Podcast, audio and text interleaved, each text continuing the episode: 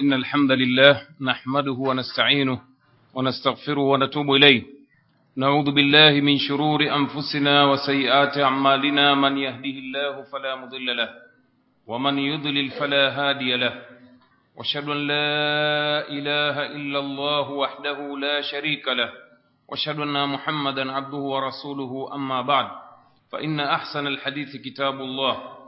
وخير الهدي هدي محمد صلى الله عليه وسلم وشر الأمور محدثاتها وكل محدثة بدعة وكل بدعة ضلالة فالعياذ بالله من البدع الضلالة اللهم آمين ndugu zangu katika imani ningependa kuchukua fursa hii kutanguliza mada ambayo anwani yake ni ikhtilafu na sababu za kukhtilafiana waislamu ni mada muhimu ambapo wanachuoni somo la ikhtilafu wanaliita fiqhu likhtilaf au fiqhu lkhilaf kwamba ni muhimu muislamu ajue kwamba katika dini maadamu watu wanajikusanya kwa ajili ya dini basi ni lazima kutakuwa na ikhtilafu katika ufahamu wa dini ambao ikhtilafu hizi zaweza zikapelekea imma watu kuishi kwa wema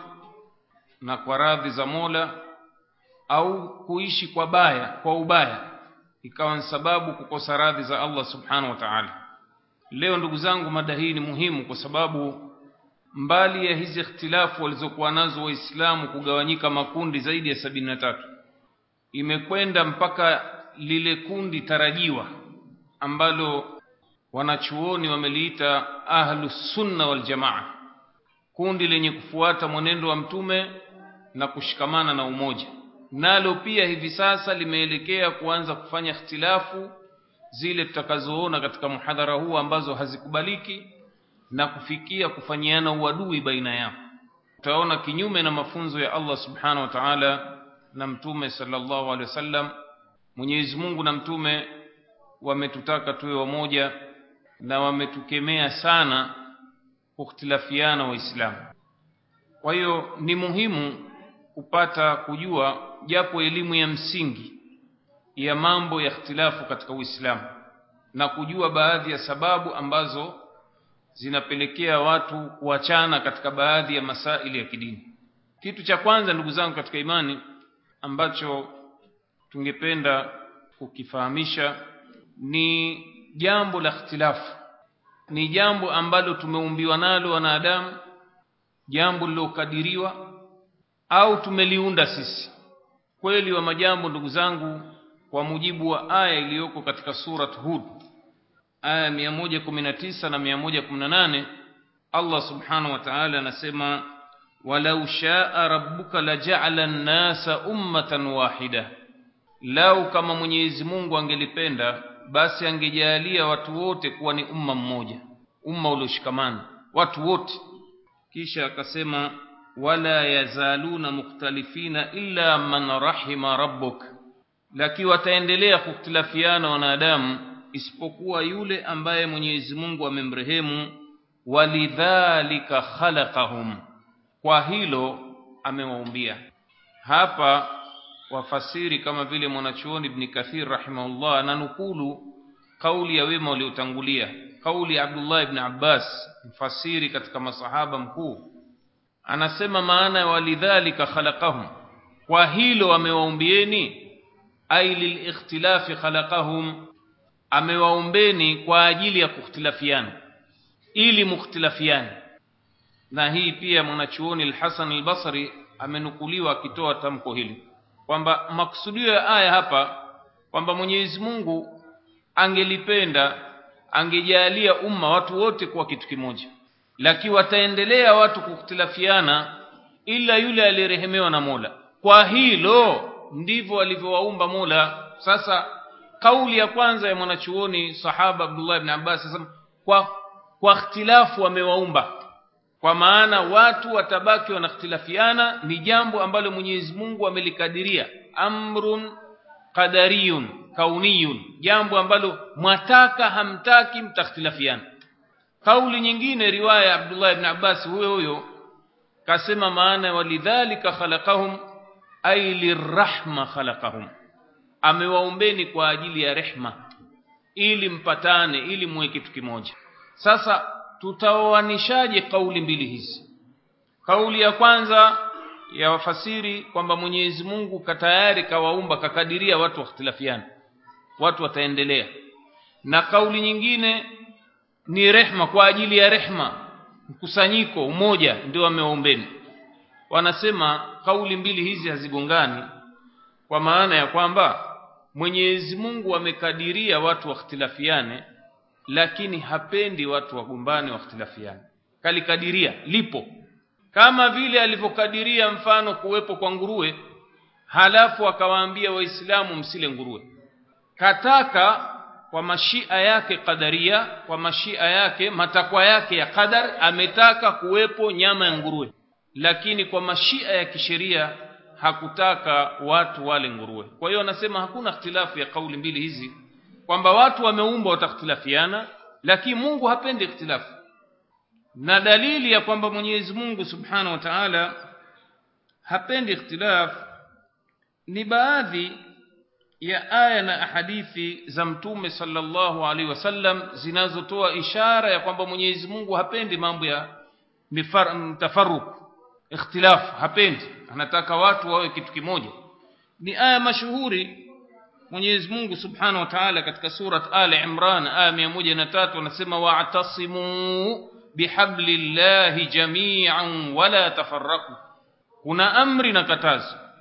Amri ya kushikamana shikamaneni katika kamba ya Mwenyezi Mungu nyote kwa pamoja na kuna katazo wala msifarikiane. Kwa hiyo inaonyesha Mwenyezi Mungu anapenda mshikamano anapenda umoja na hapendi mtafaruku vile vile aya nyingine Mwenyezi Mungu Subhanahu wa Ta'ala katika surat Ali Imran tena anasema wala takunu kalladhina tafarraqu wakhtalafu msiwe kama wale ambao wamefarikiana kutilafiana min ba'di ma ja'ahumul bayinat baada ya kujiwa na uongofu.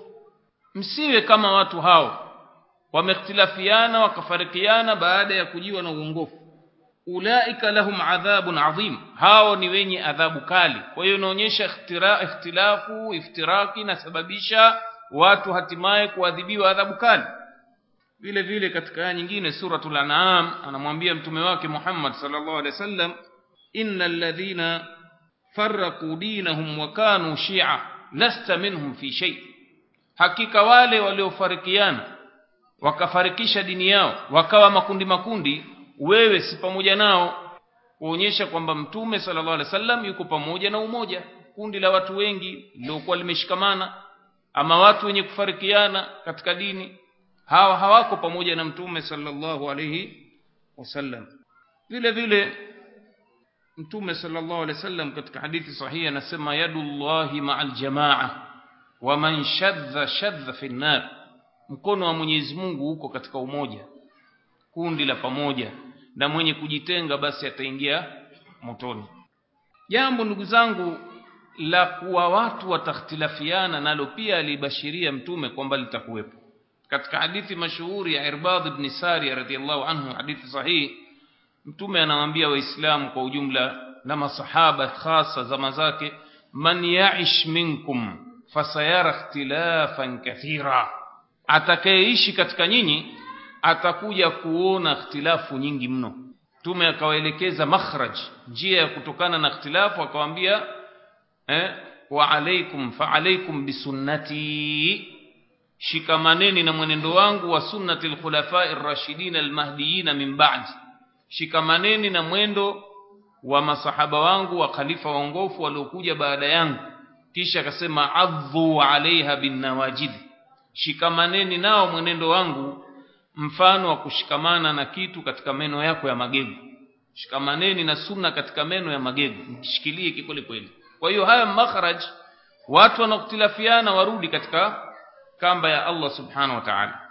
Vile vile katika hadithi nyingine ambazo tume alibashiria au aliashiria kupatikana makundi makundi bali ndani ya safu mpaka za waislamu ni pale sallallahu alaihi wasallam aliposema wasataftariku ummati ila 73 firqa kulluhum fi an-nari illa wahida. Na watakuja kugawanyika umati wangu makundi sabini na tatu au mila yangu ya Kiislamu makundi sabini na tatu wote wataingia motoni isipokuwa kundi hili moja. Maneno haya aliyasema baada ya kutaja habari za mayahudi na manasara kwamba ftarakat alyahuda ila ihda wa sab'ina firqa wamekhtalafiana mayahudi katika makundi sabini na moja wa واختلفت النصارى الى 72 فرقه na wamekhtalafiana manasara wa kristo katika makundi sabini na mbili kisha akasema na yatakhtilafiana makundi yangu yatakuwa makundi sabini na tatu yote yataingia motoni isipokuwa kundi hili moja wanachuoni kundi hili wanaliita alfirqatu najia au alfirqatu almansura ni kundi okovu au kundi lenye kunusuriwa. Mtume sallallahu alaihi wasallam akaliashiria pia alama za kundi hili. Riwaya moja akasema humul jamaa ni wale wanaoshikamana na umoja. Wengine wamefasiri kwamba ni wale walioshikamana na mwenendo wa masahaba vile vile. Na vile vile riwaya nyingine eh, ni wale ambao wanasema sallallahu alaihi wasallam alladhina mithlu ma ana alayhi alyawma wa ashabi. Ni wale ambao watakuwa kama nilivyo mimi leo na masahaba zangu kwa upande wa itikadi upande wa muamala maisha yao wanavyoishi yote kwa ujumla wawe wanaishi kama nilivyoishi mimi na masahaba zangu wawe na itikadi kama nilizokuwa nazo mimi. Hao ndio wanachuoni wamesema ni sifa kundi hili sifa yake ni lile ambalo linakwenda sambamba na mwenendo wa mtume sallallahu alayhi wasallam. Hilo ndio alfirqatu najia au pote okovu.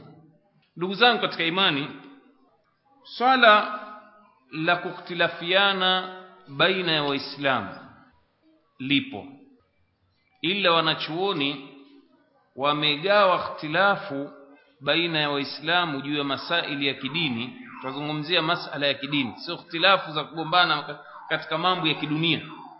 Haya yataendelea kuwepo na haya ya dini yataendelea kuwepo vile vile isipokuwa masala ya dini ikhtilafu katika dini wanachuoni wameagawa katika sehemu mbili. Hili ni jambo muhimu yatakiwa tuzingatie. Kuna ikhtilafu ambazo wanasema ni zenye kukubalika. Au wanaita ikhtilaf at-tanawwu. Kwamba mtume sallallahu alaihi wasallam katika jumla ya mafundisho yake jambo hilo hilo kalifundisha mafunzo ya aina mbili funzo hili tofauti na hili. Pana ikhtilafu hapo kwa hiyo ikhtilafu hiyo naita tanawwu kwa maana mtu mwenye kufanya jambo hili ni sawa akifanya jambo hili ni sawa. Hiyo wanaita ikhtilafu yenye kubalika. Ikhtilafu ya nini?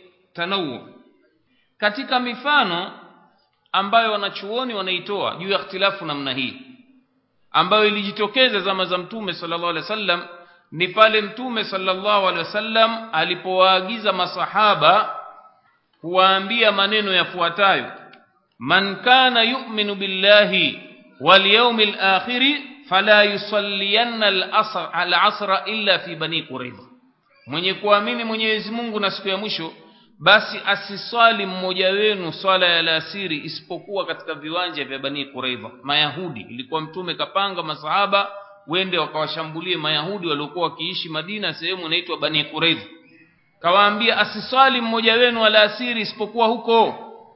Bahati mbaya hawakuwahi kufika ila wamedirikiwa na wakati wa swala ya alasiri wakiwa njiani.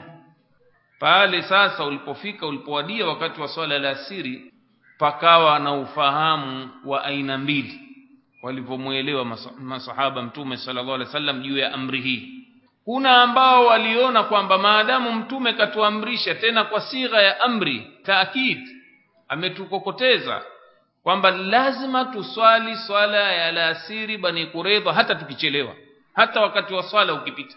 Lazima tukaswali huko. Kuna wengine wamemwelewa tofauti bwana mtume kwamba mtume sallallahu alaihi wasallam lengo lake ilikuwa tuharakishe lakini pamoja na kuharakisha huku wakati wa swala umewadia kama vile wanasema kwamba Mwenyezi Mungu ametuambia inna salata kanat ala almu'minina kitaban mawquta. Hakika swala imewekewa wakati maalum.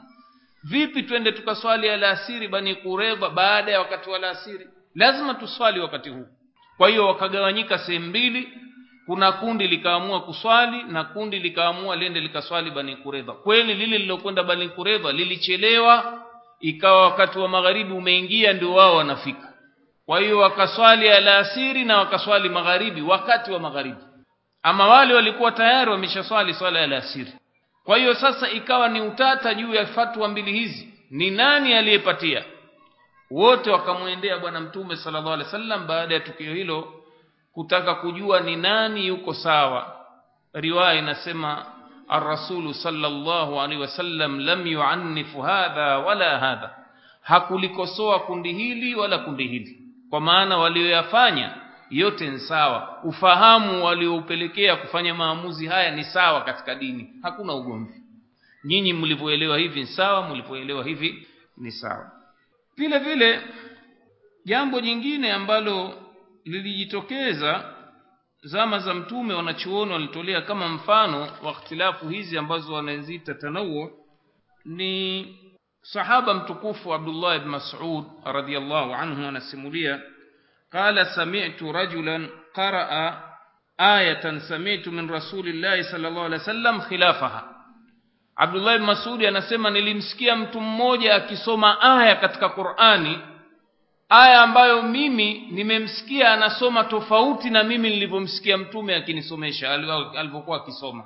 Kwa hakika jambo hili limpelekea ashangazwe na ashtushwe vipi huyu aisoma vingine vingine vingine? Kiraa hiki na mimi nimesikia hivi kutoka kwa mtume tofauti na kiraa hiki. Kwa hiyo alimwendea mtume sallallahu alaihi wasallam baada ya kumshika yule bwana mkono Abdullah Masudi kamshika yule bwana mkono akaenda mpaka kwa mtume sallallahu alaihi wasallam akamwelezea hiyo habari. Mtume akamjibu hivi au akawajibu hivi wote wawili kilakuma muhsin nyote wawili mmepatia. Nyote mko sawa. Kiraa hiki sawa kiraa hiki sawa. Halafu yule aliyepokea aliyekuweko sahaba shu'ba anasema adhunnuhu qala la takhtalifu fa inna min qablikum ikhtalaf fahalaku pia nadhani mtume alisema maneno haya. Baada ya kuambia kila mmoja wenu kapatia akawaambia msikhtilafiane. Kwani waliokuja kabla yenu walikhtilafiana wakaangamia kwa nini mtume kasema hivi? Kwa sababu katika Qur'ani kuna viraa visomo ambavyo mtume kafundisha. Qur'ani imeshuka katika herufi saba kwa maana lahja saba za lugha ya Kiarabu. Sasa Abdullah Mas'udi alisikia lahja moja au kiraa kimoja alichosomesha mtume sallallahu alaihi wasallam aya ile ile akaisikia imesomwa vingine. Kumbe mtume wakati mwingine alifundisha eh, tofauti na alivyofundisha vile. Qiraa ni kile lakini kimetilafiana katika matamshi kutokana na lahja. Sasa mambo haya wanachuoni wanaita ni ikhtilafu ambazo ni tanawu kwamba hapana ugomvi hapa katika ikhtilafu hizi. Ni mambo yanayokubalika. Aina ya pili au kabla ya kuelezea aina ya pili pia katika kuzidisha mifano ambayo itafanya tuelewe maana ya ikhtilafu za tanawu tusije tukaona mwenzetu afanya kinyume na vile tulivyozoea tukamfanyia uadui ikawa sababu ya farka. Baadhi ya wanachuoni wanazungumzia katika viraa pile vile vile katika suratul Fatiha. Kuna viraa viwili katika suratul Fatiha pale Mwenyezi Mungu aliposema maliki yaumiddin. Kiraa cha kwanza kimekuja malik kwa maana ya kuvuta alif baada ya mim na kiraa cha pili kimekuja maliki yaumiddin bila mim alif. Maliki yaumiddin. Viraa vyote vimesikika kwa mtume sallallahu alaihi wasallam. Kwa hiyo kwa mtu ambaye anajua ikhtilafu hizi ambazo ni hana ugomvi. Akimkuta imamu kaleta hiki siku moja maliki yaumiddin. Sawa na ndio tuliozoea viraa vyetu hivi. Akija kusema maliki yaumiddin hakuna kukosoa. Kwa nini? Kwa sababu kiraa hiki kimethibiti na kiraa hiki kimethibiti. Vile vile katika jumla ya ikhtilafu ambazo wanaziita tanawu ni hii sigha ya tashahudi au Kiswahili tunaita tahiyatu. Mtume alifundisha tahiyatu katika sigha mbalimbali. Alivyokuwa na baadhi ya masahaba aliwafundisha tahiyatu hii au tunaita tashahudi kwa sheria. Alipokuwa na sahaba huyu akamfundisha hivi akamfundisha huyu hivi akamfundisha huyu hivi kuna sigha ambacho ambazo mwanachuoni Sheikh Nasruddin Al-Albani katika sifa ya sala aliyoandika kitabu hicho amezitaja hizi. Kuna tashahudi ameita ni tashahudi ya abdullah ibn mas'ud. Kuna tashahudi ya saidna umar bin khattab aliyofundishwa na mtume. Kuna tashahudi ya abu musa al-ash'ari. Kuna tashahudi ya mama aisha radhiallahu anha. Zote hizi ukileta wewe sahihi akileta hivi mtu sawa akileta hivi sawa zinaitwa ni ikhtilafu nini? Tanawu vile vile mfano mwingine wanachuoni wanatoa ikhtilafu tanawu kunyanyua mkono wakati wa takbira ya ihram. Kwamba mtume sallallahu alaihi wasallam kafundisha sigha mbili. Namna ya kunyanyua mikono. Wakati unaingia kwenye swala wanaita takbira ihram. Kuna kunyanyua mkono kuweka hapa usawa wa mabega. Allahu akbar. Sawa kuna kuleta mikono au kunyanyua mikono usawa masikio. Allahu akbar. Sawa. Yote mawili aliyafanya mtume sallallahu alaihi wasallam mwenye kuleta hivi sawa mwenye kuleta hivi sawa na chuono wanaita ni ikhtilafu at-tanawwu. Aina ya pili ya ikhtilafu wanachuoni wanaita ni ile ikhtilafu ambayo kauli moja inapingana na nyingine na hukumu pia zinapingana. Hili tendo hili linahukumiwa kwa kauli hii ni haramu kwa kauli nyingine linaambiwa ni halali. Tendo hilo hilo moja. Ikhtilafu hii wanachuoni wanaita ni ikhtilafu tadad ikhtilafu za hukumu zenye kugongana. Na ikhtilafu hizi ni kwamba kana ninavyosema mfano kwamba jambo hili hili moja wanachuoni wanaliona ni haramu kuna wengine wanasema ni halali. Kwa hiyo ni hukumu mbili zinagongana. Zina ndio maana wakaita ikhtilafu at-tadad zinagongana. Sasa hizi wanachuoni wamezigawa ikhtilafu tadad katika aina mbili. Hizi ikhtilafu za kugongana huku sawa huku si sawa huku haramu huku halali wamezigawa katika sehemu mbili. Sehemu ya kwanza wameita ni ikhtilafu saighi ghairi saighin madhmum. Ni ikhtilafu isiyokubalika ambayo imekemewa na kugombeshwa katika sheria ya Kiislamu. Yaani hapa sasa isingepaswa kauli moja iwe ni ina, inakubalika. Haikubaliki kabisa. Huyo aliyeleta kama ni jambo ni halali yeye akaharamisha kauli hiyo inakataliwa kabisa. Hakuna msamaha wa kusema a basi hii ni kauli nayo tuiheshimu. A kauli hiyo haiheshimiwi. Ni madhumumu imekemewa imegombeshwa imetusiwa. Haikubaliki hiyo. Wanachuoni wengi ikhtilafu hii wanaita ni katika mambo ya usul au mambo ya misingi mambo ya mashina. Lakini iliyo sahihi ni kauli inayokhalif nususi. Wakisema nususi yani aya au hadithi zilizo wazi au ijmaa ya wanachuoni ambayo ni iko wazi. Haina utata ijmaa hiyo mkusanyiko wanachuoni wote wa Kiislamu wamekubaliana juu ya jambo hili ni halali ni haramu. Halafu wewe uje useme kama ni wamesema halali wewe wasema haramu au wanasema ikiwa limehukumiwa kwa kiasu njali ulinganisho uliokuwa wazi kabisa. Ikhtilafu hii wewe ukipinga aya iliyokuwa wazi hadithi iliyokuwa wazi basi waambiwa wewe ikhtilafu yako hiyo haikubaliki imegombeshwa. Aya imeharamisha mfano pombe. Wasema ah pombe sio haramu. Haiwezi kukubalika. Hata uwe ni mufti una vilemba mpaka mbinguni.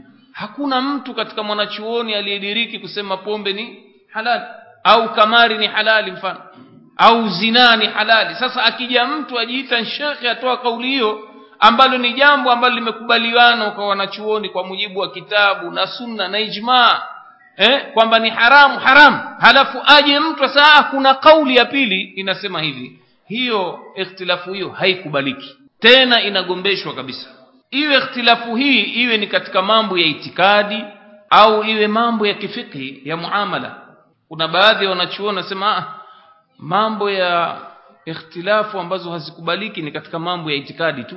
Lakini wanachuoni wasema kauli iliyokuwa sahihi ni kwamba hata katika mambo ya muamala ya kifikhi vile vile. Kwa nini? Kwa sababu hakuna mwanachuoni anayesema kwamba asiyeswali kwa makusudi kwa kukanusha swala kwamba muislamu.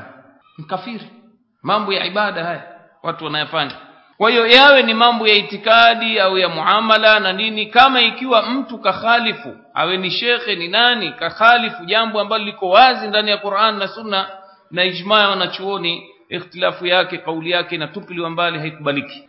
Mtu anaweza kufurishwa kwa kupinga mfano wajibu wa swala. Ah swala sio wajibu bwana. Huyo mkafiri mtu anayesema ah saumu ya ramadhani sio wajibu. Huyo mkafiri si muislamu. Kwa ufupi wanachuoni wanasema kwamba yeyote anaweza akakufurishwa kwa kupinga mambo ambayo ya misingi al-usulu lijmalia kama vile al-imanu billahi ikawa mtu anapinga kumwamini Mwenyezi Mungu. Kwa maana nyingine akawa anakiri kwamba kuna miungu zaidi ya mmoja. Huyo hawezi kukubalika ikhtilafu yake. Au mtu ambaye haamini malaika au akanusha mmoja wa malaika mfano Jibril hawezi kukuambiwa ikhtilafu yake inakubalika hata awe shekhe. Kwa nini? Kapinga mambo yako wazi kabisa. Ndani ya Qur'ani na sunna ya bwana mtume. Vile vile kusema kukanusha baadhi ya vitabu vya Mwenyezi Mungu. Ima ni Qur'ani au Injili au Zaburi au Taurati anakanusha au sufi Ibrahima wa Musa na kasa hakuna vitu hivyo. Sisi tunatakiwa waislamu tukubali kwa ujumla Mwenyezi Mungu ana vitabu ambavyo kuna vitabu alivyovitaja mashuhuri vitabu vinne hivi na suhufu za Ibrahima na Musa. Twaambiwa tukubali kwa ujumla tuikubali na Qur'ani yetu hii. Sasa mtu akikanusha kimoja tu basi hata ajiite muislamu namna gani huyo ametoka katika imani ametoka katika duara la la uislamu. Sasa hapa kwa ujumla kuna makundi ambayo yanajiita ni waislamu yamevunja mambo haya kimsingi yamekataa zile nususu sariha za wazi kabisa. Na yanaingia makundi mengine kama vile ashabu wahdatul wujud. Kuna makundi yalikuweko ambayo fikra zake mpaka leo zipo. Wao katika maana ya tauhidi ni kwamba wanasema hakuna kilichopo mbinguni na ardhini ila ni Mungu mmoja tu. Sisi viumbe vyote ni Mungu. Mbwa paka wote ni Mungu. Wahdatul wujud. Hakuwezekani kupatikana eh, kuwepo kwa vitu zaidi ya kimoja. Kitu kimoja ni Mungu tu basi. Kwa hiyo sisi sote ni miungu. Mbwa paka nguruwe wote ni Mungu. Wana itikadi namna hiyo. Hawa wametolewa katika Uislamu gulati wana wana fikra ambazo za kuchupa mpaka. Vile vile kuna gulatu sufu sufia. Ni hawa watu wa matarika ambao wanaitakidi mashekhe wao na kuwapa sifa za uungu. Mtu anamwamini Abdul Qadir Jailani kwamba anaweza akamtibu maradhi yake aweza kamuondolea shida zake aweza kamfariji aweza kamlinda akafanyaje eh? na watu wajengwa na itikadi kwamba eh, mtu akienda kuzika ndugu yake basi mkimsomea talakini mkitaja jina la Abdul Qadir Jailani basi mtu haadhibiwi kaburini. Basi wanajenga itikadi na hawa watu wanaitwa maghulati wanatolewa kabisa kwa sababu ikhtilafu zao ni tadad ghairi sa hazikubaliki kabisa. Vile vile kuna wanaojitokeza hivi sasa kwamba wahdatul adyan dini zote ni kitu kimoja tu. Sisi twasema dini ni moja. Manabii wote wamekuja kufundisha dini moja alislam. Inna dina inda allahi alislam. Lakini hawa wanaokuja na fikra potovu yasema ah, lazima sasa dini zote tuzikurubishe tuwe kitu kimoja. Ndio hizi fikra za dini mseto sasa zimekuja kujitokeza hapa nchini tutatuambia watoto wetu watakufundishwa dini mseto yaani ukristo uislamu sijui dini gani zote ubaniani sijui nini vichanganywe changanywe viwe kitu kimoja. Hakuna. Inna dina inda allahi alislam. Dini mbele ya mwenyezi mungu ni uislamu na yoyote atakayetaka dini sio kwa uislamu haikubaliwi mbele ya mola. Dini ni uislamu tu. Atakayekufa bila uislamu zama hizi amepata hasara sasa wako watu namna hiyo. Hata kama ajiita muislamu shekhe akileta mambo hayo anaita taqarubul adyan kuzikurubisha dini huyo hawezi kukubalika. Ikhtilafu yake ghairi saghi inatupwa na inagombeshwa na kutukana. Aina ya pili ya watu hao wenye ikhtilafu ambao ni tadad ghairi saighi kwamba atahesabiwa anayekhalifu ni mtu wa bida kwa itifaki ya wanachuoni isipokuwa anakhtilafiana katika kumkufurisha mtu binafsi yako makundi namna hii kwamba kundi lote linahesabiwa kundi la bid'a. Eh lakini je yule mtu mwenye bid'a zile ni kafiri si kafiri wanakhtilafiana juu ya kumwainisha ukafiri wake kwa baada ya wao kukanusha baadhi ya mambo ya msingi? Sio yote baadhi ya mambo ya msingi wanayakanusha na wamejinasibisha na Uislamu. Ama mifano ambayo inatolewa na wanachuoni juu ya ikhtilafu ambazo hazikubaliki katika masaili ya kifiki kwamba mtu akitoa kauli hata shekhe na vilemba mpaka mbinguni hawezi kubalika ni mtu mfano kujizisha riba. Kwa hii lugha iliyokuja hivi sasa riba kuitwa faida. Kuna shekhe mmoja mkubwa nchi hii Mungu amghofirie maskini. Aliulizwa habari ya riba akasema riba ya benki haina neno. Hii ni hiba tu zawadi. Mufti mmoja kule so, nani misri vile vile kahalalisha riba za benki lakini dunia nzima imemwangukia. Juu imeanguka juu ya kichwa chake. Kwa nini? Kwa sababu kapinga jambo ambalo liko wazi mno. Uharamu wa riba ni kitu hakina utata. Mujma wanachuoni. Na hizi riba za benki pia nazo zimshatolewa fatwa. Wanachuoni wote wanakubaliana kwamba haya mariba ni haramu. Haifai mtu kuamiliana na benki ambayo akawa yeye anachukua riba anachukua mikopo ya riba analipa riba. Ni mambo ambayo hayana utata. Kwa hiyo hizi ni ikhtilafu mfano anatoa ghairi sair vile vile kauli inayojuzisha ndoa ya muda mut'a. Yani kwamba wewe waweza patana na mwanamke masaa mawili matatu mkaoana halafu basi mwachana kwa nia hiyo ya kuachana. Na muda sasa mnaweka tuoane siku moja siku mbili siku tatu mwezi mwaka miaka miwili. Ikiisha ule muda basi. Temporary marriage hiyo naita mut'a. Hii imeharamishwa wanachuoni mujmain wamekusanyika katika uharamu sasa. Aje mtu aseme hii bwana sahihi ndoa hii? Hii ni ikhtilafu haikubaliki inatupiliwa mbali.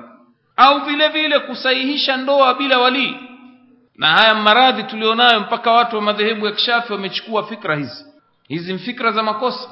Kuna fikra kwamba eti mwanamke akishaolewa thayib akaachwa au kafelewa na mmewe basi ajiozesha mwenyewe bila walii bila ridhaa ya walii ndoa hii ni batil. Kwa kauli ya mtume sallallahu alaihi wasallam la nikaha illa biwali wa shahidi adli hakuna ndoa isipokuwa kuwe na walii na mashahidi wawili.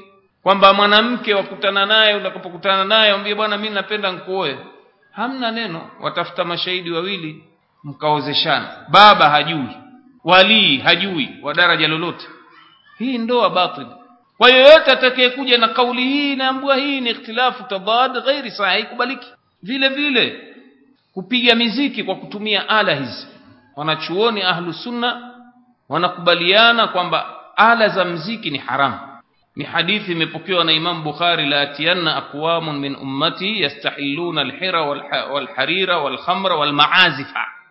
Watakuja watu katika umati wangu watahalalisha tupu watahalalisha kitambaa cha hariri kwa wanaume watakuja halalisha pombe watakuja halalisha zana za mziki. Kwa hiyo zana za mziki ni haramu zana peke yake iliyoruhusiwa ni dufu kwa wanawake tena siku ya harusi na siku ya idi haijatokea zama za mtume sallallahu alaihi wasallam kwamba mwanamume kapiga ala yote ya mziki hakuna. Kwa hiyo atakayekuja kuhalalisha kwa madai kwamba ah kuna mwanachuoni ibni hazmi kasema yafaa sijui nini ah ikhtilafu ghairi sahi haikubaliki. Ni kauli lakini haikubaliki.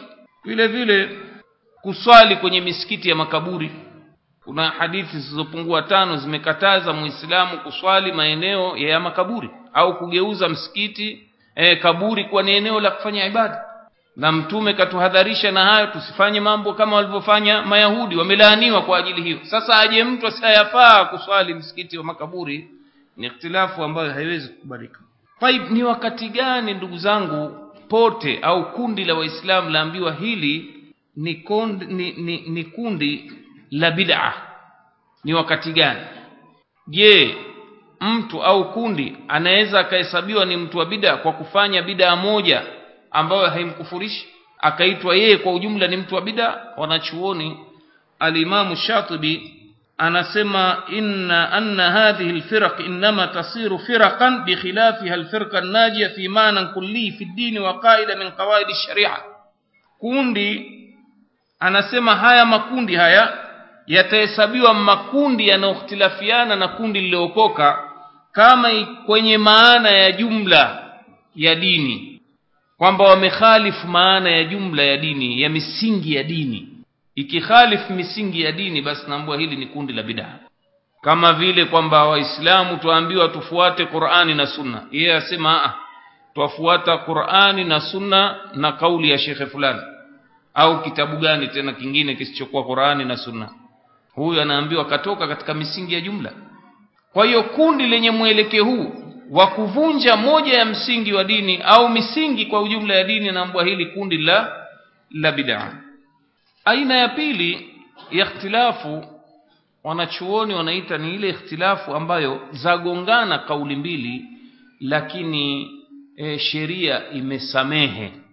Kwa maana ya kwamba hivi ulivyosema ni makosa lakini hakuna ugomvi masala wanaita ijtihad masala ya ijtihadi ima kwa ukosefu wa nas iliyokuwa iko wazi qurani aya haiko wazi inabeba tafsiri zaidi ya moja.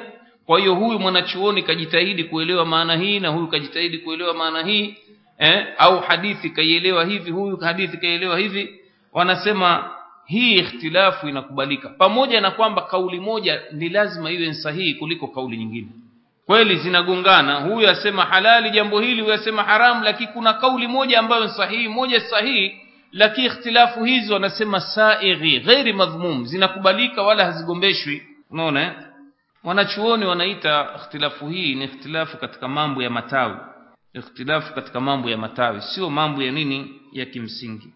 Taban huu ugavi wa kwamba kuna masaili wanaita ya matawi na masaili wanaita ya usuli wanasema Sheikh al-Islam rahimahullah asema haya mambo yalikuja zushwa lakini hakukuwa na kitu kinaitwa kwamba e, masaili ya matawi masaili ya furu. Kwa nini? Kwa sababu jambo laweza likahesabiwa ni la far'a lakini kumbe la msingi. Kama vile tulivyosema masala ya swala asiyeswali unaona? Swala ni mambo wanaita ya furu lakini mtu anayekanusha kuswali kakanusha jambo la msingi katika dini ama masaili ya ijtihadi wanachuoni wanasema kama ikiwa hakuna nasi sarih aya au hadithi zinabeba tafsiri zaidi ya moja basi hakuna ugomvi. Unaona hawezi kufanyiwa uadui mtu mwenye kauli ile akatengwa akafanywaje kwa sababu ni kitu kina kina kina kina kina mlango wa ufahamu zaidi ya mmoja. Kwa hiyo huyu kaelewa hivi. Pamoja na kwamba kuna kauli moja lazima itakuwa ni sahihi. Sasa tuje kwenye nukta ya kwa nini watu wanakhtilafiana juu ya masaili ya ijtihadi haya? Sababu moja ya kwanza wanasema wanachuoni ash-shar'a lam yansib dalilan qati ala kulli masail. Kwamba masala ya kidini Mwenyezi Mungu hakuweka dalili za kila kitu dalili ya wazi wazi kabisa. Ziko sababu aya wanaita zina dhaniyu dalala. Dalala yake ina ina dhana kwamba kwa maana ya kwamba mtu anaweza akafasiri zaidi ya tafsiri moja lakini kuna dalili nyingine. Aya hazina tafsiri ni moja tu. Sasa hii kupatikana kwa dalili isiyokuwa wazi kunapelekea eh, watu wakhtilafiane katika ufahamu. Kwa hiyo mujtahidi huyu anaelewa hivi mujtahidi huyu anaelewa hivi. Kwa hiyo ndio maana kama tulivyoona masahaba walivyokhtilafiana wakati walipoamrishwa kuswali swala ya alasiri pale bani kureva ufahamu wa watu wanatofautiana. Tabia tumeumbwa hivyo hapa mara nyingine naweza nikazungumza jambo ikawa kila mmoja kaelewa tofauti. Au kundi hili limeelewa hivi kundi hili limeelewa. Tabia wanadamu tumeumbwa e, uwezo wa ufahamu unakuwa ni tofauti. Kuna wengine wanaelewa vizuri wengine uelewa wao ni, ni mdogo. Sababu nyingine ambayo apelekea kuktilafiana katika masaili haya nakubalika ikhtilafu yake uwezo wa utafiti na jitihada unatofautiana kwa mmoja kuwa ametafiti kwa kina zaidi masala mwingine hakutafiti kwa kina. Kwa hiyo hukumu zinakuwa tofauti kwa sababu huyu kalizamia lile jambo.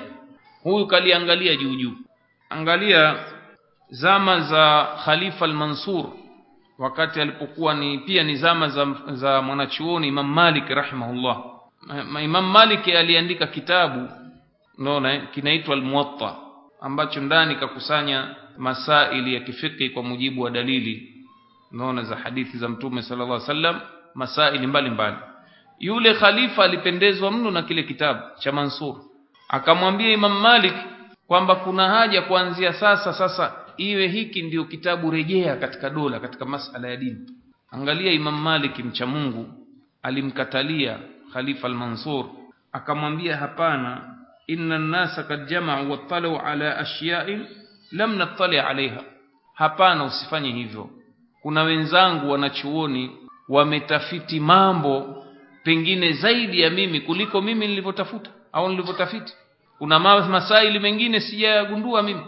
Na ndiyo ilivyo utakuta wanachuoni katika madhahibu ya ahlusunna madhahabu ya kishafii au madhahabu ya kimaliki au hanafi wanakhtilafiana juu ya masaili tofauti. Kwa nini? Mara nyingine imamu hakufikiwa na hadithi. Wenzio wamefikiwa na hadithi. Imam shafi ukimgusa hata mkeo unaenda katawadhi madhehebu ya kishafi. Kimgusa tu hivyo gozi basi katawadhi kitaka kumgusa basi umguse na kitambaa juu. Imam na wenziwe wanaona hapana. Labda iwe mtu amshika kwa matamanio. Sasa hawa wamepata hadithi kwamba mtume sallallahu alaihi wasallam siku moja alikuwa akiswali unaona usiku swala za usiku mama Aisha akawa anampapasa pale alipokuwa akilala akamkuta hayupo kwa sababu chumba kilikuwa na kiza akawa anaendelea kupapasa kwa kutumia mkono wake mkono ukaangukia kwenye kisigino akahisi kwamba mtume yuko kwenye sida. Riwaya haionyeshi kwamba mtume alikwenda kutawadha tena alimaliza swala yake kuonyesha kwamba mwanamke hamtangui swala mtu kwa kumshika. Unaona eh? ila wanachoa saa kama akimshika kwa matamanio kitu kingine lakini kama kamshika kama alivyofanya mama Aisha radhiallahu anha eh, mkeo unampa mkono hutanguki na udhu. Sasa yeye Imam Shafi hakudiriki hadithi hii akatoa hukumu kwa jitihada. Ilikuwa ya makosa unaona lakini afanyeje? Hakufikiwa na hadithi. Baadhi ma, ma, masaili mengi. Mfano pia wa kimadhehebu madhehebu ya Imam Shafi rahimahullah kwamba mtume alipo Mwenyezi Mungu aliposema hafidhu ala salawati wa salatu alwusta zihifadhini swala na hifadhini swala ya kati na kati. Imam Shafi rahimahullah katika kufasiri aya hii alihesabu swala ya kati na kati ni asubuhi baadaye baadaye baadaye mwanachuoni wa madhehebu ya Kishafi alimamu nawe rahimahullah anakuja kusema kwamba pamoja na kwamba Imam Shafi kasema swala ya al-wusta hapa ni swala ya asubuhi lakini madhehebu ya Imam Shafi ni swala ya alasiri. Kwa nini? Kwa sababu jumhuru ulama wamesema ni swala ya alasiri kwa sababu kuna hadithi mtume sallallahu alaihi wasallam anasema makafiri wametushughulisha mpaka tukachelewa kuswali swala ya alasiri swalatul wusta. Kaitaja hasa swala ya alasiri? Sasa hawa wenzi wana dalili. Wanasema tafsiri ya aya salatul wusta maana yake ni swala ya alasiri. Yeye haikufikiwa na dalili hiyo. Katika jitihada yake yeye katika mahesabu kaona swala ya kati na kati ni asubuhi. Lakini angalia madhehebu ya Imam Shafi. Mwenyewe kanukuliwa anasema idha sahha alhadithu fahuwa madhhabi itakaposia hadithi ndio madhehebu yangu. Sasa Imam nawe anasema ananukuu shekhe ambaye anamnukuu anaelezea habari za Imam Shafi anasema kwa maana hiyo basi Shafi'i pia aungana na wenziwe. Kwamba salatul wusta ni swala ya nini? Ya alasiri kwa sababu Shafi alisema itakaposia hadithi ndiyo madhehebu yangu. Kwa hiyo moja ya sababu mtu kutofikiwa na nini? Na dalili. Bali haya yalikuwekwa hata zama za masahaba watukufu kwamba walitoa baadhi ya hukumu juu ya masaili wakati hawakufikiwa na dalili lakini walipofikiwa na dalili wakataraja wakaacha kauli zao za jitihadi wakafuata dalili ya mtume sallallahu alayhi wasallam vile vile njia mtu aliyokuziwa nayo anaweza akaathiriwa na malezi aliyokuliwa nayo kama alielelewa na mashekhe wa kitasawufu mashekhe wa kitasawufu wakikulea wewe mwanafunzi wanakulea katika msingi ya kwamba uwe ni kama maiti mbele ya mwoshaji. Uwe maiti mbele ya mwoshaji. Mwoshaji akisafisha maiti vile anavyotaka kumgeuza. Sasa mtu kalelewa hivyo. Malezi yale yamempelekea kwamba hakuna kauli ya duniani ila kauli ya shekhe lake. Ndio hapa sasa kwatokea athari za taasub za rai kwamba mtu anang'ang'ana rai za shekhe lake rai za madhehebu yake hata umletee hadithi hakubali. Kuna shekhe mmoja kule kwetu Tanga Mungu amghofirie maskini. Alikuwa na matamko haya mabaya. Sisi tutafuata madhehebu ya kishafi na mashekhe wa kishafi. Wamepata wamekosea tutakufa nao. Sasa huyu ni mfuasi wa mtume huyu. Wamepata wamekosea. Hii dini haikuja na msimamo huu sisi tuambiwa tufuate wa ulul amri minkum kwa sharti. Ulul amri wanaweza wakawa maulama wenye amri kwa ujumla watawala lakini sharti wakituamrisha maasi hatukubali. La ta'ata limakhluqin fi ma'siyati al-khaliq. Hatuna hilo sisi. Sasa ukiwa na utiifu mutlaka huu wa mwanadamu mwenzio tayari umemgeuza kuwa yeye ni nabii au ni Mungu. Aa, sisi tuambiwa tukitilafiana eh turejee kwenye kitabu na sunna fa in tanaza'tum fi shay'in faruddu ila Allahi war rasul. Kwa hiyo mara nyingine mtu ang'ang'ana na na umadhehebu au rai kwa sababu ya taasubu ya ukabila shekhe ni kabila lake au ni taifa lake ni rangi yake mwalugha mwenziwe hilo tu. Haya yalitokea zama za ugomvi wa madhehebu nyuma huko miaka ya nyuma baina ya madhehebu ya kishafi na madhehebu ya kihanafi. Nyinyi mnajua kwamba wanachuoni wa kishafi wanahesabu kwamba bismillahi ni aya katika suratul fatha. Wale maahnafi wanasema sio aya. Sasa hii imepelekea kujenga hukumu. Mahanafi wameona hawa watu kwa kusoma aya na kuitakidi ni aya ni kwamba wameitakidi kwamba qurani inanyongeza. Ukiitakidi qurani inanyongeza basi mkafiri wewe. Si twasema sio aya wewe wasema ni aya. Wewe umeongeza kwenye qurani kufuru hiyo. Sasa nini fatwa imetolewa na wanachuoni? Msiwaoe mabinti zao kabisa makafiri hawa. Imefikia ikhtilafu namna hiyo Sheikh Nasir Albani anataja mambo haya katika kitabu chake Sifatu Sala hali iliyokuwekwa huko nyuma. Kwamba msiswali nyuma ya hawa makafiri wala msioe mabinti zao. Baadaye sasa kaja mufti mwingine wa madhehebu ya kihanafi na na fatwa poa. Asema basi sunnu bihim sunnata ahli kitab hawa mashafi wageuzeni kama ahli kitab. Mweza mkaoa mabinti zao lakini wao wasioe mabinti zenu. Imefikia hali ya taasub. Ndio ukaona kuna misikiti hii ya kishafi ilikuwa hii ya kihanafi hii ya hawa hawaswali nyuma ya hawa hawaswali nyuma ya hawa. Zama za mfalme Abdulaziz wakati alipokwenda kuisafisha maka na manongo haya ya, ya taasub alikuta pale maka kuna maimamu wanne swala moja. Maimamu wa kihanafi imamu wa kihanafi anaswali upande mmoja wa kibla. Imamu wa ki hii wa kimaliki imamu wa kishafi imamu wa kihambali. Swala moja kama ni ya dhuhuri alfajiri zaswaliwa na maimamu wanne tofauti. Taasubu ya madhehebu ikhtilafu wakati kumbe masaili wanaita wanachuoni masaili saighi yanakubalika unaona? Ni watu kuvumiliana. Ama mifano ya ikhtilafu ambazo ni sair wanachuoni wanatoa mifano katika mambo ya akida yani hata kama tunakhtilafiana baadhi ya mambo ya akida haya wanasema inakubalika. Mfano mtume sallallahu alaihi wasallam kumuona Mola wake Mi'raji masahaba wamekhtilafiana juu ya hilo. Kuna wengine wanasema mtume alipokwenda mbinguni Mi'raj kamuona Mola wake jicho kwa jicho.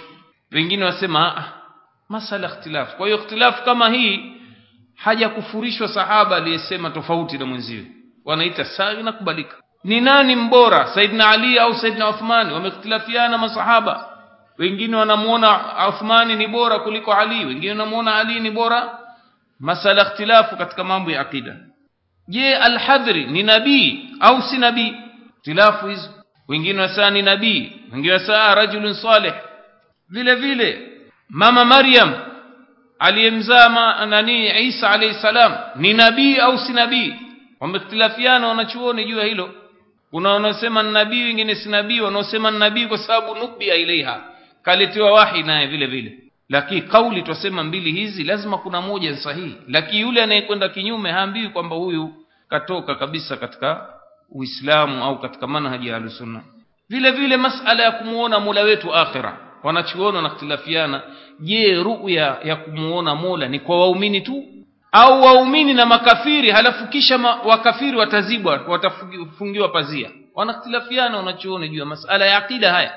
Lakini haambii mwenye kusema hivi nkafiri mwenye kusema hivi nkafiri au ametolewa katika manhaji ya ahlusunna ikhtilafu juu ya asiyeswali kwa uzembe ni kafiri au si kafiri?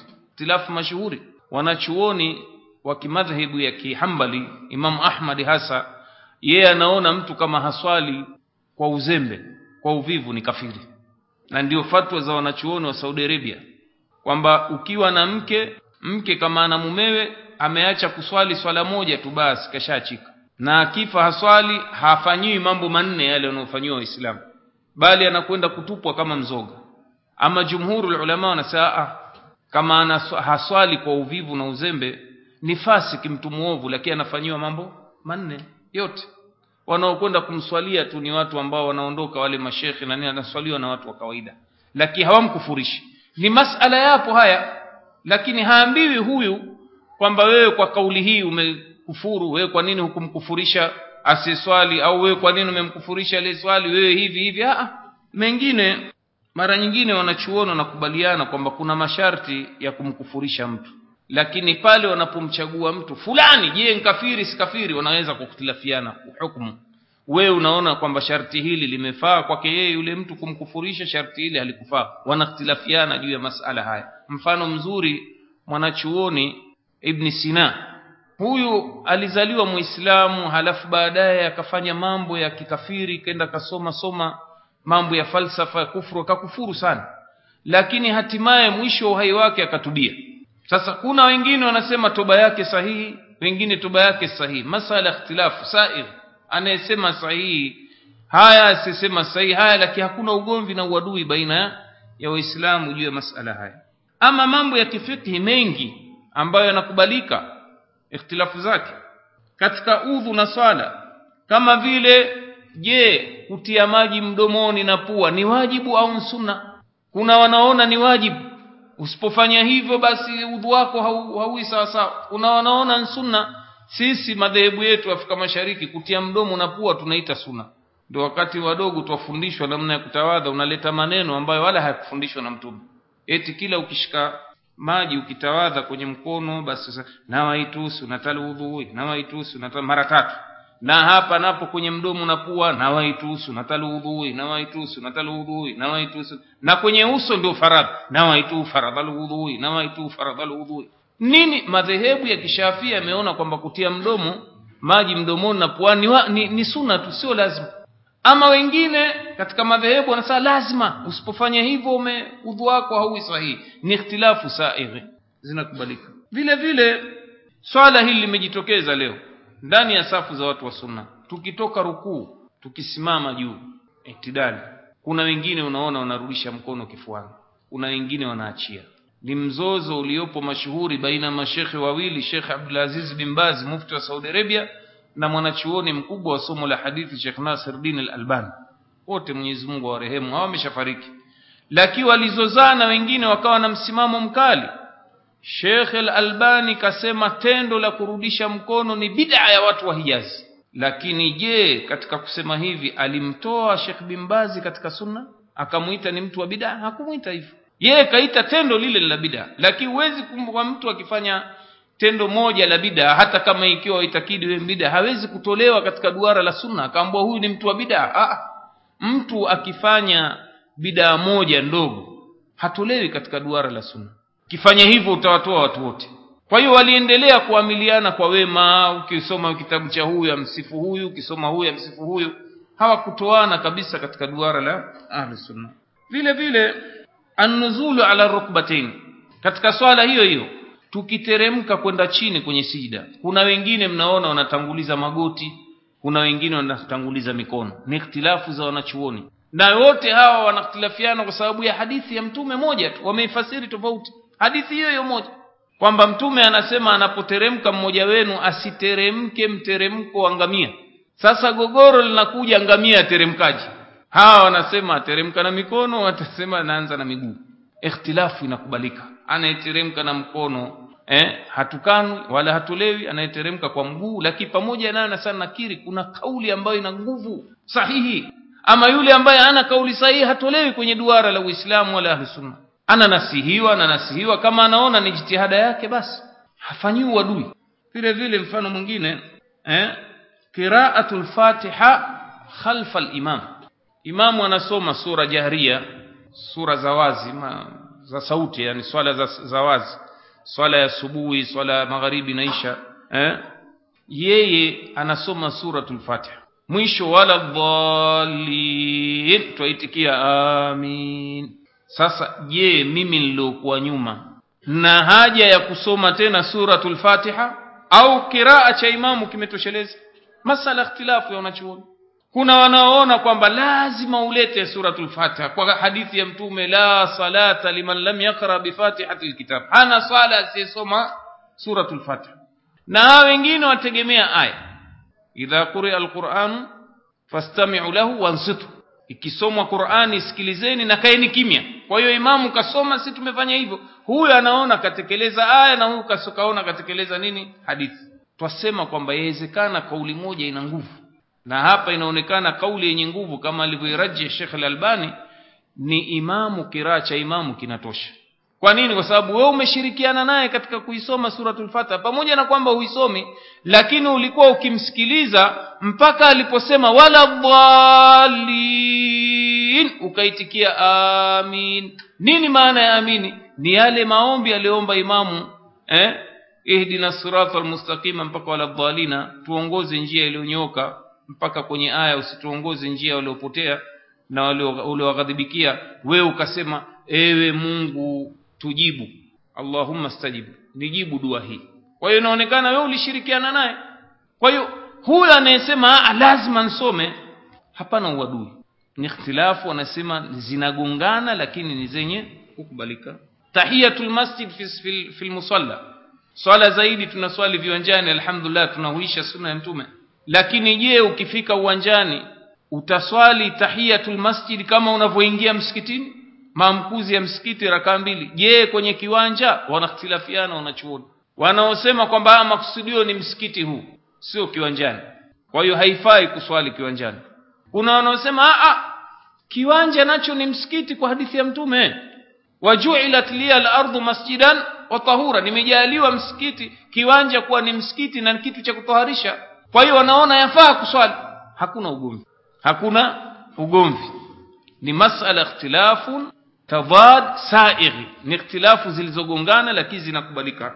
Vile vile talaka tatu kwa mkupuo. Kauli mbili za wanachuoni je ukimpa mkeo talaka tatu zote zinakubalika zote? Au aa tatu ni moja? Ikhtilafu ya wanachuoni jumhurul ulama wanaona tatu ni moja wakitegemea fatwa ya Saidna Umar Mkhattab wanaosema talaka ni moja zama za mtume. Ilikuwa talaka ni moja tu hakuna mtu anayetoa talaka mbili kwa mkupuo. Ijtihadi inakubalika. Kwa hiyo wanaosema ni tatu sawa pamoja na kwamba kauli kuna kauli yenye nguvu kwamba talaka tatu ni moja na haya amerajihisha Sheikhul Islam Ibn Taymiyyah kwamba wewe toa talaka kumi ishirini inahesabiwa ni moja tu kwa mkupuo. Talaka at-talaq mara baada ya mara. Ukisham ukishamtaliki mwanamke talaka ile ya kwanza akikaa eda halafu kaja mtaliki tena akikaa eda kimtaliki tena ndio zinahesabiwa zile kuwa ni tatu. Baada ya hapo huwezi tena ku, ku, kuishi naye mpaka aolewe na mme mwingine amwingilie kitendo cha ndoa alafu anakuja kuolewa na na mwingine alafu ataolewa na mme yule yule. Swala jingine ikhtilafu ambazo zinakubalika kufunika uso mwanamke kwa wanaume ajnabi. Kauli mbili zinakhtilafiana kuna wanaona kwamba mwanamke haifai kuonekana sehemu ya mwili wake yoyote ikiweko na uso kwa mwanamme ajnabi. Kuna wanaosema a aweza kuonekana uso na nini na viganja vya mkono. Pamoja na kwamba kauli yenye nguvu ni kufunika uso. Na dalili ya unguvu wa kauli hii ni kisa cha mama Aisha mashuhuri kinaitwa kisatul ifki alipojiwa na sahaba alipoachwa kwenye msafara mtume akamwagiza sahaba Safwan ende akamchukue. Mama Aisha mwenyewe katika hadithi iliyokuweko ndani ya Bukhari anasema kwamba Safwani alipokuja unaona nikafunika hijabu yangu usoni nikafunika uso wangu. Kwani Safwani alikuwa ananijua uso wangu kabla ya kushuka aya ya hijabu aya ya hijabu ni ile Mwenyezi Mungu asawaliyadribna bikhumurihinna ala juyubihinna. Wateremshe shungi zao mpaka vifuani mwao. Kwa hiyo mama Aisha alipoelewa aya ya hijabu maana kufunika uso. Kwa hiyo hii ndio kauli yenye nguvu. Lakini yule anayeng'ang'ana saa ah uso bwana aweza ka lakini ndugu zangu hata hawa wanaosema waweza funua uso si kama ameacha uso kuacha hivi kama taa kila mahala. Madhehebu ya kishafi kuna kitu humu mwetu Afrika Mashariki wanaita kizoro au wanaita ni huu mtandio wa nyuma unaita ukaya Kiswahili. Zamani wazee wanawake wa kike wa zamani hata wa kimadhehebu ya kishafi walikuwa wakitembea wanaacha uzuazi lakini akipita kwenye kundi la wanaume ima anafunga kizoro au anaweka utandio wake anatoa kichogoni anauweka kuonyesha kwamba si kama ni jambo limeachwa achwa tu hivi hivi ah lina taratibu zake vile vile lakini kauli yenye nguvu ni sasa yule atakayeng'ang'ana na kauli ya kuacha uso wazi hakuna uadui hatolewi kwenye Uislamu wala madhhabu ya Ahlusunna waljamaa tilafu nyingine imeingia ya vyombo hivi. Mavideo kamera picha. Kuna wanaosema ni haramu mutlaka hakubali kupigwa picha kabisa. Ondoka ondoka atamfukuzilia mbali huyu. Haram haram kuna wanaosema ah picha hizi haziingii kwenye zile picha zilizoharamishwa na mtume. Hawa wanaosema ni haramu wametegemea hadithi ambazo tafsiri yake wameingiza mpaka picha hizi. Kwamba mtume kawalani wenye kupiga mapicha wenye kuchonga wenye kuchora. Sasa na kamera nao wameingiza kwenye mkupua wa hadithi hizo. Kwa hiyo wanasema haifai haramu haramu haramu. Wanachuoni wengine leo wanasema ah maki haya mambo hayakuweko zama za mtume. Kamera video hayakuweko walipoiangalia kamera wakakuta kazi yake ni kazi ya kukibana kivuli cha Mungu. Hapana kazi kubwa ya mwanadamu kama inayofanywa na mchongaji gogo au jiwe akatengeneza sanamu la mtu aliye hai au kitu kiumbe kilicho hai eh? na mfano wa mtu anayepiga kamera. Hawa, hawa, sawa. Kwa nini wanasema huyu? Ni mfano wa mtu kusimama kwenye kioo. Miratu akajiangalia pale mbele. Kinachochomoza jama nini?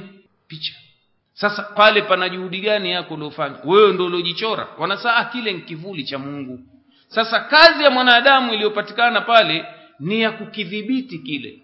Kama ikiwa ni picha ya photograph kamera imetiwa mkanda ambao una madawa kiasi ambacho ile ile nani hii ikifunguka flash ikiwashwa na ile nani hii skrini pale inafunguka inapokea kivuli kile kinaganda kwenye karatasi iliyotiwa madawa maalum hivyo hivyo kwenye kamera ya video. Leo utaalamu umefikia sasa mimi hapa baada ya mhadhara huu mtu akitaka kuangalia kanda naniona kama ninavyozungumza. Hana tofauti na nyinyi ila nyinyi mmeniona live moja kwa moja. Huyu atakuwa ameona. Sasa wanachuoni wako ambao wamesema ni haramu na wengi hivi sasa wanasema sasa si haramu ndio hawa wanaojitokeza kwenye chaneli mfano kama kule Saudi Arabia hivi sasa mufti wa sasa msimamo wake kwamba si tatizo mufti wa sasa wa, Saudi Arabia anaitwa Sheikh Abdul Aziz Ali Sheikh. Yeye anatoka kwenye vipindi vya Channel 1 anatoa fatwa ulimwengu mzima watu wanamuona. Vile vile waziri shughuli islamia Saudi Arabia Sheikh Saleh Ali Sheikh anatoka mara kwa mara kwenye vipindi anapigwa picha kwenye magazeti na nini. Wao ni katika huu msimamo ambao wanaona kwamba si haramu. Sasa kama kuna mtu anasema ni haramu na huyu asema si haramu hakuna ugomvi wewe baki na rai yako lakini gogoro litakuja kumfanyia uadui huyu umwite huyu si muislamu mkafiri sijui hayuko kwenye manhaji kapinda sio ahlusunna huyu na nini ugomvi unaingia hapa kwa nini? Masaili haya yanaitwa ni saighi. Masaili tadhadi sai yanakubalika. Kweli kutakuwa na rai ambayo ni sahihi zaidi kuliko nyingine lakini mtu haekewi ha, uadui juu ya masala kama haya. Kuna masala mengine yamejitokeza leo baadhi ya mashekhe wanasema bwana mkiwa na mkusanyiko wa watu kumwita amiri katika jumuiya taasisi ni kosa. Bid'a hiyo. Mtu amiri ni amiri wa msafara ndio imethibiti kwenye hadithi au amiri aliyechaguliwa na khalifa. Sasa leo maadamu hakuna khalifa waislam basi marufuku. Bid'a haramu. Haifai kumwita kiongozi wa jumuiya Islamic Foundation kumwita amiri au Ansar kumwita amiri au jamaati haifai haramu. Bid'a sasa hii rai lakini twasema inaingia kwenye ikhtilafu zenye kukubalika. Wewe umesema hivi wenzio wanaona inafaa. Katika mashekhe mashuhuri wanaona kumuita amiri mtu kiongozi wa jumuiya ni shekhe Al-Uthaymeen anaona si tatizo. Lakini hakuna mtu kamtoa mwenzio kwenye duara. Wewe sio mtu wa bidaa wewe wewe hivi ah masala haya yanaingia katika lile grupu tunaosema kwamba ikhtilafun sa'ir masala mengine je njia za kufanya dawa tusimame pale pale alivyotumia bwana mtume sallallahu alaihi wasallam au masala ya ijtihad. Kwa nini? Kwa sababu kuna mashekhe leo wanasema tusimame pale pale dawa aliyofanya mtume kwenye mimbari msikitini masokoni waadhi. Sasa kufanya semina warsha ya kidawa wasema mbida mtume akufanya semina bwana. Vile vile wasaili dawa taalimia njia za kusomesha. Mtume alifundisha msikitini. Haya mashule nini bwana mtawasit wa thanawi bid'a mtume alikuwa hakuwa sasa huyu akoroga. Unaona? Kweli yamejitokeza haya. Kuna baadhi ya vijana wametutoa hata ndani ya manhaji ya sunna kwa masaili haya. Hayumo huyu. Kwa nini? Mambo mtume alifundisha msikitini tu. Hapana haya mambo ya kuanzisha madarasa wanachuoni walikubaliana wameona katika maendeleo ni wasaili taalimu sio taukifia kuna masala ya jitihadi watu kuendeleza mpango wa elimu. Leo si rahisi kuja kumfundisha mtoto biolojia ndani ya msikiti. Biolojia yataka maabara laboratories physics. Utakuja kufundishaje mtu masomo haya? Kwa hiyo ndio maana watu wakaanzisha vyumba vya madarasa na nini. Unaona hii katika dini si tatizo. Sasa wewe ukibaki na hiyo rai baki lakini usilete uadui na ugomvi baina ya waislamu. Na kuwatoa wenzio katika manhaji ya al-sunna kwa sababu hiyo katika mashekhe ambao wanaona wasaili da'wa sio tawqifia ni Sheikh Al-Uthaymeen Sheikh Abdul Aziz bin Baz. Wanaona watu wanaweza wakajitahidi. Hivi vyombo vya kisasa katika wasaili wa da'wa. Huwezi kung'ang'ana. Spika haikuweko ndani wakati wa mtume. Bid'a bid'a. Utakuwa wewe sasa ndio mtu wa bid'a. Wewe ndio utakuwa nini? Mtu wa bid'a. Maana mtume ile kusimama kwenye mimbari kwenye vichuguu akazungumza ni kwamba ataka sauti yake ifike mbali mtume alipoteremshiwa aya wa andhir ashirataka alaqrabina waonye ndugu zako wa karibu aliwaita yeye akenda akasimama kwenye jabali. Kwa nini kasimama kwenye jabali? Ataka sauti ifike mbali. Sasa Mungu kajalia leo vyombo vimepatikana vya kufikisha sauti sauti mbali. Vipi utasema haifai bid'a hizi wasaili ijtihadia. Kama kitu kinaonyesha dalili ya uharamu basi kitakataliwa. Wasaili ambazo za haramu ni haramu. Hawezi mtu kufanya dawa asema mimi niwaite watu niwape pombe niwalinganie. Au niwapigishe mziki wakishakolewa niwalinganie. Hakuna njia hiyo. Hiyo sio wasaili iliyokuwa sahihi. Masala mengine nyeti sasa yameingia wanachuoni wanazungumzia juu ya masala ya kujitolea muhanga kujilipua. Na haya yamekuja baada ya vijana wa Palestina. Hawana silaha maskini. Hawana chochote. Wafanyeji sasa? Wametaka fatwa kwa mashekhe wao akaambwa hiyo inafaa jihadi fi sabilillah lengo ni kusimamisha dini na kuimarisha. Kwa hiyo mashekhe wameangalia wameona kwamba kwa hali katika namna hii basi mtu kujilipua katika kuilinda dini na kupambana na makafiri si vibaya. Kuna wanaosema ni vibaya ni haramu ni kujiua. Lakini ni masaili ikhtilafu sair. Huyu anayesema hivi hatolewi. Kwamba huyu katoka utawatoa mashekhe wengi Saudi Arabia katika mashekhe wamejuzisha mwanachuoni mashuhuri anaitwa Abdullah bin Jibrin mwanachuoni mwingine Abdullah bin Munih. Wanaona sawa. Mtu kwa lengo la kuleta maslaha makubwa katika dini sawa. Kuna wengine wanapinga. Unaona hatukatai. Huyu shekhe wa sasa mufti anapinga na saa ni kujiua nafsi. Lakini masala ya ikhtilaf hawa na dalili hawa na dalili lakini hakuna mmoja mtoa mwenziwe katika duara la Uislamu au manhaji ya sunna kisa eh kaktilafiana naye katika rai. Vile vile kuna mambo mengine yamejitokeza jumuiya kuwa na nidhamu mfano ya wanachama juu ya members wake kwamba anataka kuingia aingie kwa masharti fulani. Unaona haya mambo yapo leo hivi sasa. Hasa hiki kipindi ambacho hakuna khalifa wa Kiislamu hakuna dola za Kiislamu tunaishi manchi ya kitawuti kama haya. Kwa hiyo kuna haja ya watu kujikusanya na kuwa na nidhamu ambayo hii wanaita katiba. Na anayetaka kujiunga na mkusanyiko huo basi atimize masharti fulani. Kwa hiyo si vibaya kumpa mtu masharti akayakubali akasaini akaandikishwa kwamba yeye ni mmoja katika kundi. Haya yapo hata kule Saudia na mashekhe wanajuzisha. Shekhe huyu Saleh alishekhe na jumuiya yake yeye ndio rais wa hii jumuiya inaitwa WAMI World Assembly of Muslim Muslim, Muslim Youth au Nadwa alalamia Lishabab Alislam. Yeye ndio president wa hii jumuiya. Ndani ya katiba kuna aina tatu za wanachama. Kuna wanachama halisi kwa maana active member. Kuna mwanachama mshangiliaji unaona kuna mwanachama binafsi. Nidhamu hiyo. Na mashekhe wameangalia mkusanyiko huu na jumuiya hii na katiba yao katika mamufti waliitolea fatwa kwamba ni jumuiya sahihi naendesha mambo yake vizuri ni Sheikh bin Baz. Na mashekhe mashuhuri wa Saudia. Na ni taasisi ipo mpaka leo. Sasa haiwi mfano mimi nimeanzisha taasisi nikaweka nidhamu hiyo wewe ndugu yangu katika sunna unantoa kwenye duara la sunna kisa nimefuata. Wakati wa mtume ilikuwa watu hawaandikishi. Ah mtume kaandikisha hadithi imo ndani ya Bukhari. Kaandikisha wanajeshi wa Kiislamu. Saidna Umar akaja akaandikisha wanajeshi wa Kiislamu wanaopewa zaka wanaotoa zaka. Wameandikishwa kwenye madaftari wanaita dawawini. Saidna Umar kaleta mambo mengi ya maendeleo.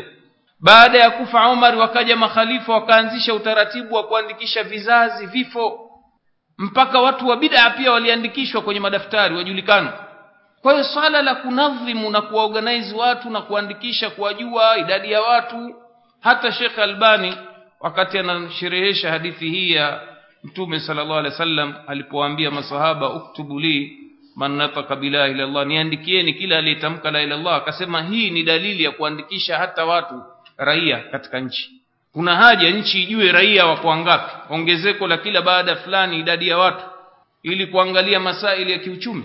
Unaona kuandikisha vizazi vifo na mfano wake. Sigogoro uislamu hauko. Uislamu ni dini ambayo eh, ni nyepesi. Inna dina yusr dini nyepesi. Kwa hiyo jambo lolote lenye kupelekea maslahi ya waislamu maadamu halikhalifu eh, nususi za wazi basi hilo linakubalika katika sheria vile vile masala mengine bai'a kumuunga mkono amiri khalifa. Waislamu wanakubaliana sasa khalifa hayupo. Khalifa wa mwisho aliondoka baada ya vita kuu ya kwanza ya pili alikuwa ni yule khalifa wa kituruki ahlusunna wa madhehebu ya kihanafi anaitwa sultan ibn abdul hamid. Baada ya kuanguka dola ya kijerumani na yeye naye akaanguka kwa sababu alishirikiana nao. Kwa waliposhindwa wajerumani na yeye akaanguka. Hivi sasa hakuna khalifa katika ardhi ya waislamu zote. Kumebaki sasa viongozi wa nchi nchi vijipande pande vilivyogaiwa na wakoloni hivi. Wanajiita maamiri wafalume na nini. Sasa kuna swala la beia. Kweli beia alifanyiwa mtume alifanyiwa khalifa Abubakar Uthmani Abubakar Umar Uthmani Ali na makhalifa wote walifanyiwa beia na waislamu kuungwa mkono kwa maana khalifa. Sasa leo hakuna khalifa. Je kuwa na amiri wa nchi kiongozi wa nchi. Je muislamu aweza akafanyia beia? Masala ikhtilaf. Kuna wanachuoni mutashaddidin mmojawapo shekhe katika masala haya shekhe Al-Albani anasema haifai bai'a kwa kiongozi yoyote isipokuwa khalifa tu. Vile vile kuna shekhe Bakar Abu Zaid sa haifai khalifa yoyote. Ama mashekhe wengine shekhe Al-Uthaymeen bimbazi Bin wanaona hayafaa kumfanyia bai'a amiri wa zama zetu. Na kuna wengine sasa yafaa kumfanyia bai'a hata amiri wa jumuiya. Masala ikhtilafu. Taban kunawezekana kukawa na kauli yenye nguvu lakini kama huyu kakosea hatolewi ndani ya duara. Kambwa huyu ni mtu wa bida mtu wa hivi sijui mkafiri unini akatengwa watu wasiswali nyuma yake. Hakuna hili.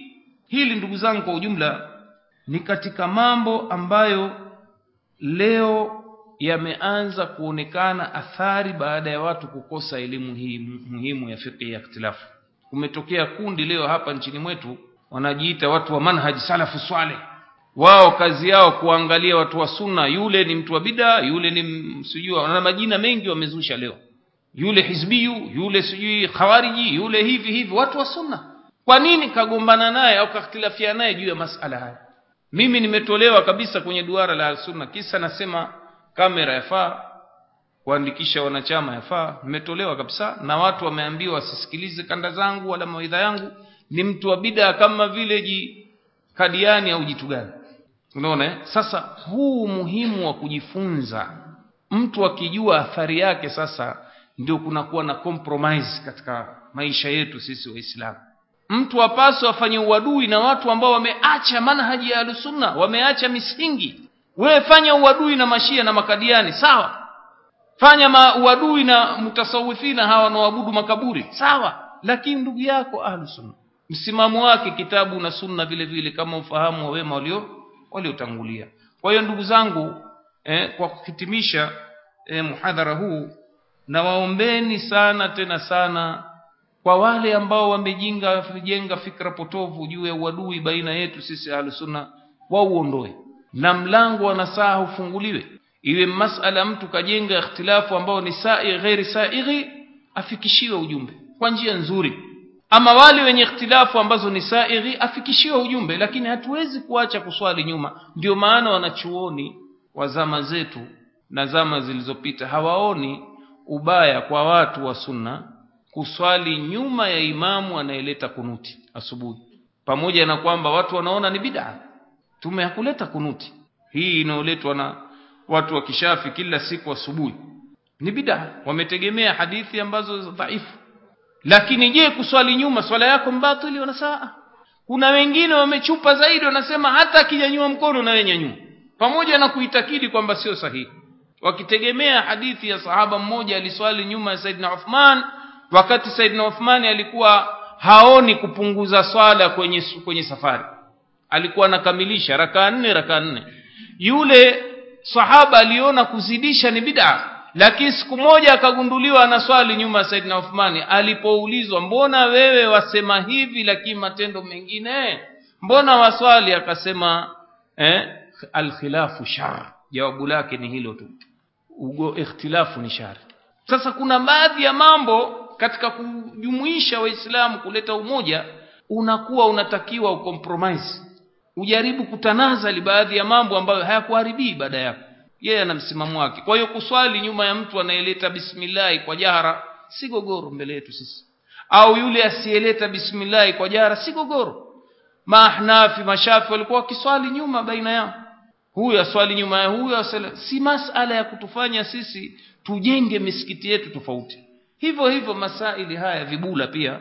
Mara nyingi watu wananiuliza mimi nina msimamo mkali juu ya majishimo haya. Naona ni bid'a lakini twaswali kwenye misikiti yenye mashimo. Swala hazivunjiki. Lakini haiwi sasa nyinyi hata bid'a usiswali msikiti ule. Hizi si sahihi hizi si za kitoto za watu wasiojua. Kwa hiyo Allah Allah ndugu zangu turudisheni umoja. Tuwe kitu kimoja ili tuweze kuiendeleza hii dini. Hii dini imepata maafa makubwa kwa sababu ya farka baina yetu sisi watu wa sunna. Ikhtilafu zipo lakini baada ya sisi kuchukiana kufanyiana uadui ndio hii dini ime, imepiga eh, maktaimu haiendi. Angalia wakati watu wa sunna walipokuwa wamoja. Maendeleo yanakuja haraka. Lakini pale ambapo pana tofauti na ftiraki angalia. Tulileta umoja kule Singida alhamdulillah. Jamaat ansaru sunna. Haukuchukua hata mwaka mmoja kukaanzishwa jumuiya nyingine. Watu wamezozana uadui kutukanana kubugudhiana. Lakini hili lipo jama watu kuwa pamoja kugombana lipo. Masahaba wamekatana mashingo kwa ugomvi. Lakini mwisho wa yote as-sulh wanasuluhishana. Na sulhu khairi Mwenyezi Mungu anasema. Mwisho wa masahaba wakawa na mwaka mmoja mzima wa umoja wameita amul jamaa wakasahau zile ikhtilafu zao zote. Hata Saidina Hassan alikuwa awe khalifa akatanazal kwa ajili ya nini? Umoja wa Uislamu. Laki hadhari thumma hadhari jamaa hatuwezi kuwa wamoja na watu makadiani. Kisa eti wana adhana kama yetu. Hatuwezi kuwa wamoja na mashia waliopo hivi sasa. Hatuwezi. Lazima umoja uangalie umoja wa kweli wa kamba ya Mwenyezi Mungu. Watasimu bihablillahi jami'an. Tushikamane na kamba ya Mwenyezi Mungu. Hawa na kamba ina meno karibu kumi na mbili. Mashia. Sisi kamba yetu ina kamba mbili tu ina meno mawili. Kitabu na nini? Sunna. Mashia ukiwauliza sunna maana yake wao kauli za za maimamu pia ni sunna. Katika moja ya fatwa ya mashia kubwa sana wanahalalisha kumuingilia mwanamke utupu wa nyuma. Ukiwauliza wanasema ni kauli ya imamu Abdullah bin Jaafar as-Sadiq. Na kauli ya imamu ni wahyi. Wama yantiku anil hawa in huwa illa wahyi. Haya sasa sigogoro hilo. Tuweza tukapatana na watu ambao machimbuko ya dini tofauti. Hatuwezi. Sisi tutakutanika kama ikiwa kamba inayotushikamanisha tunaikubali sote lakini hawa wanasema wana Qur'ani tofauti tafsiri zake na Qur'ani yetu. Qur'ani yetu imefasiriwa na mtume na masahaba. Wewe ukimwambia hii hadithi aya hii imefasiriwa na sahaba fulani imefasiriwa mfano na Abu hurera akwambia nini? Kichaa mwenda wazimu wa Abu hurera atanifasiria mimi aya hii. Watu wanakanusha masahaba kwa ujumla ila baadhi wanahesabu kwa vidole. Haya utataraji mtakuwa pamoja lini? Wao wana dini yao na si tuna dini yetu pamoja na kwamba wanajinasibisha na Uislamu lakini kauli ambayo ni sahihi yenye nguvu kwamba hawa rafidha hawa ni ghulatu rafidha. Hawa hawawezi kuwa pamoja nasi. Tukianza mambo yetu kufanya Uislamu Uislamu tutataka kuanzisha mabenki ya Kiislamu ole wetu kuwashirikisha watu hawa. Tutapata hasara. Kwa sababu watatuletea vitu ambavyo viko nje ya dini yetu. Kwa haya machache natakieni kila la kheri. Aqulu qawli hadha wabillahi tawfik wa sallallahu ala sayyidina muhammad. والحمد لله رب العالمين.